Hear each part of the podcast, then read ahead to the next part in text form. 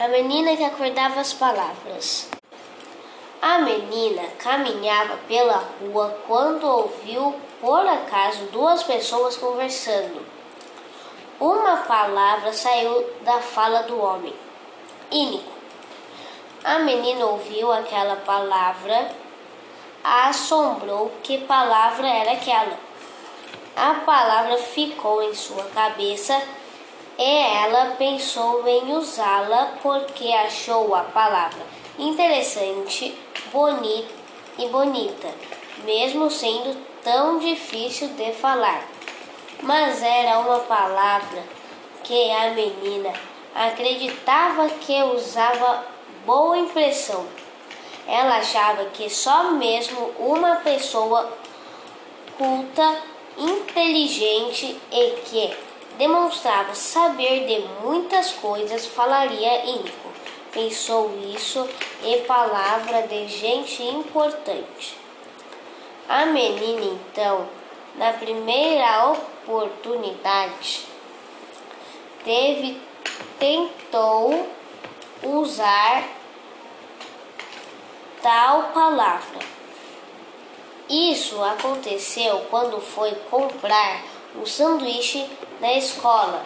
Ela disse para o homem da cantina: Quero um cachorro quente bem ínico. O homem da cantina disse que tinha cachorro quente, com molho e sem molho, mas não sabia nada de sanduíche ínico. Seu amigo que estava em volta começaram a rir. O que é ínico? perguntaram. Ínico é ínico. Ora, a menina respondeu e foi saindo um pouco irritada. Não sabem o que é ínico e ficaram rindo de mim. Então a menina tentou usar a nova palavra na escola. Disse para uma de, de suas amigas Milena, o seu cabelo está muito único. A garota sorriu sem graça, mas mesmo assim agradeceu. A menina também brigou com um amigo que a aborrecia, chamando-a de chata e metida a falar difícil. Ela respondeu à provocação Sou chata, mas você é ínico. A menina foi para casa com aquilo na cabeça, incomodando-a. Sabia que estava usando a palavra de maneira errada, mas qual era o significado correto?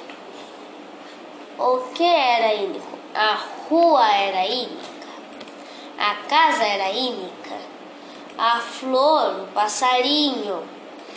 E lá tinha de descobrir quem ou o que era ínico. Depois de pensar muito, a menina chegou a uma conclusão. Aquela palavra que ninguém da sua turma sabia o significado devia ser uma palavra de anti, antigamente. Por isso, resolveu perguntar a uma pessoa idosa o que ela significava. A sua avó começou a lhe explicar usando outras palavras assombrosas e só confundiu ainda mais a cabeça da menina. Ela disse que a palavra ínico não era vetusta, nem obsoleta, nem estabafúrdia. A menina saiu correndo porque estavam sendo ditas muitas palavras que também poderiam assombrá-la ela já estava bastante assombrada com a palavra ínico. Não precisava no nome, momento ouvir mais nenhuma outra. E a palavra ínico continuava martelando em sua cabeça. A menina pensou: será que existem palavras que morrem e depois viram fantasmas? Assombrando as pessoas, será que existe um cemitério de palavras? Ou um lixão onde as palavras que não são usadas são jogadas fora? Então a menina lembrou de que existia um lugar onde todas as palavras língua estão. O dicionário. Eu fui procurar a palavra ínico. Olhou no livro e no computador. Lá estava a definição. A menina aprendeu também equidade, significado, justiça natural que faz com que ser reconheça imparcialmente o direito do, de cada um, e modernação. Sim, lá estava a palavra ínico.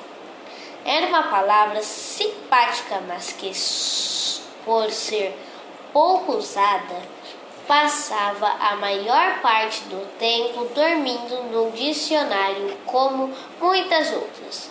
Se ela quisesse saber o que certas palavras significavam, teria de acordá-las. Acordando a palavra, ela aprenderia seu significado, a palavra ganharia vida e iria para suas falas, para seus textos textos e deixariam de assombrá-la como um fantasma. Foi assim que ela aprendeu o que significava ínico. Aquela palavra nunca mais iria assombrá-la. Nunca mais significaria mater, nunca mais ficaria martelando em sua cabeça a menina passou a usar a palavra ínico sempre que podia e sempre da maneira correta. Em um dever da escola, ela escreveu: Era uma vez um rei que tratava muito mal o seu povo, por isso era chamado por todos de Rei Ínico. A professora elogiou-a porque estava descobrindo palavras novas, e perguntou de onde, onde ela havia tirado aquel, aquele termo.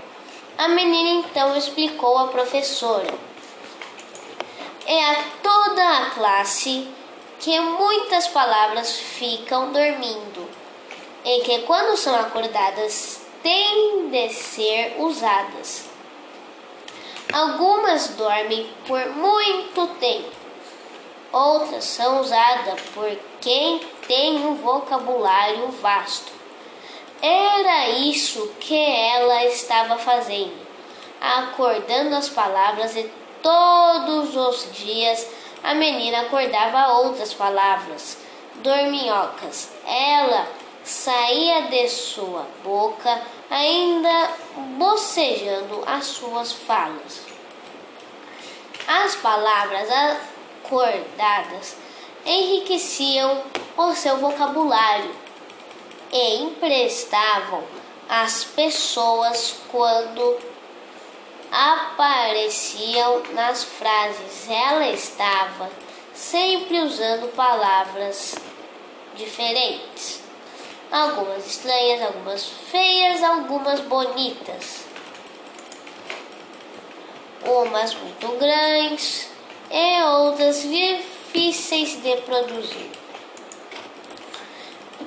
Mas todas eram bem colocadas nas frases que escrevia e que falava porque ela sabia o que cada palavra significava A menina se olhava no espelho antes de sair e dizer para si: Hoje vou usar uma palavra nova que vai combinar com minha blusa nova.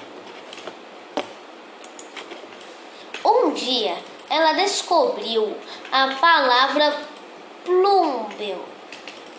Em vez de falar que o tempo estava nublado ou cinza, dizia que o céu estava plúmbeo. Não era muito mais bonito. Os amigos da menina ficavam rindo de certas palavras que ela usava, mas ela não se importava. Tinha descoberto um mundo novo, cheio de luz e de conhecimento. Os que riam dela não sabiam como era bom ter um vocabulário mais enriquecido. A cada dia era melhor do que ficar sem saber o que algumas palavras significavam. Melhor do que ficar no escuro com as palavras assombrando ao tempo todo.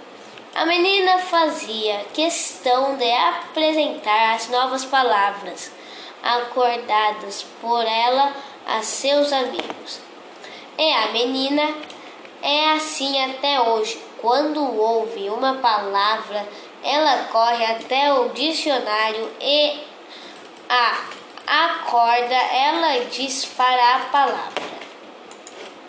Vamos trabalhar, preguiçosa. E a, acorda essa palavra.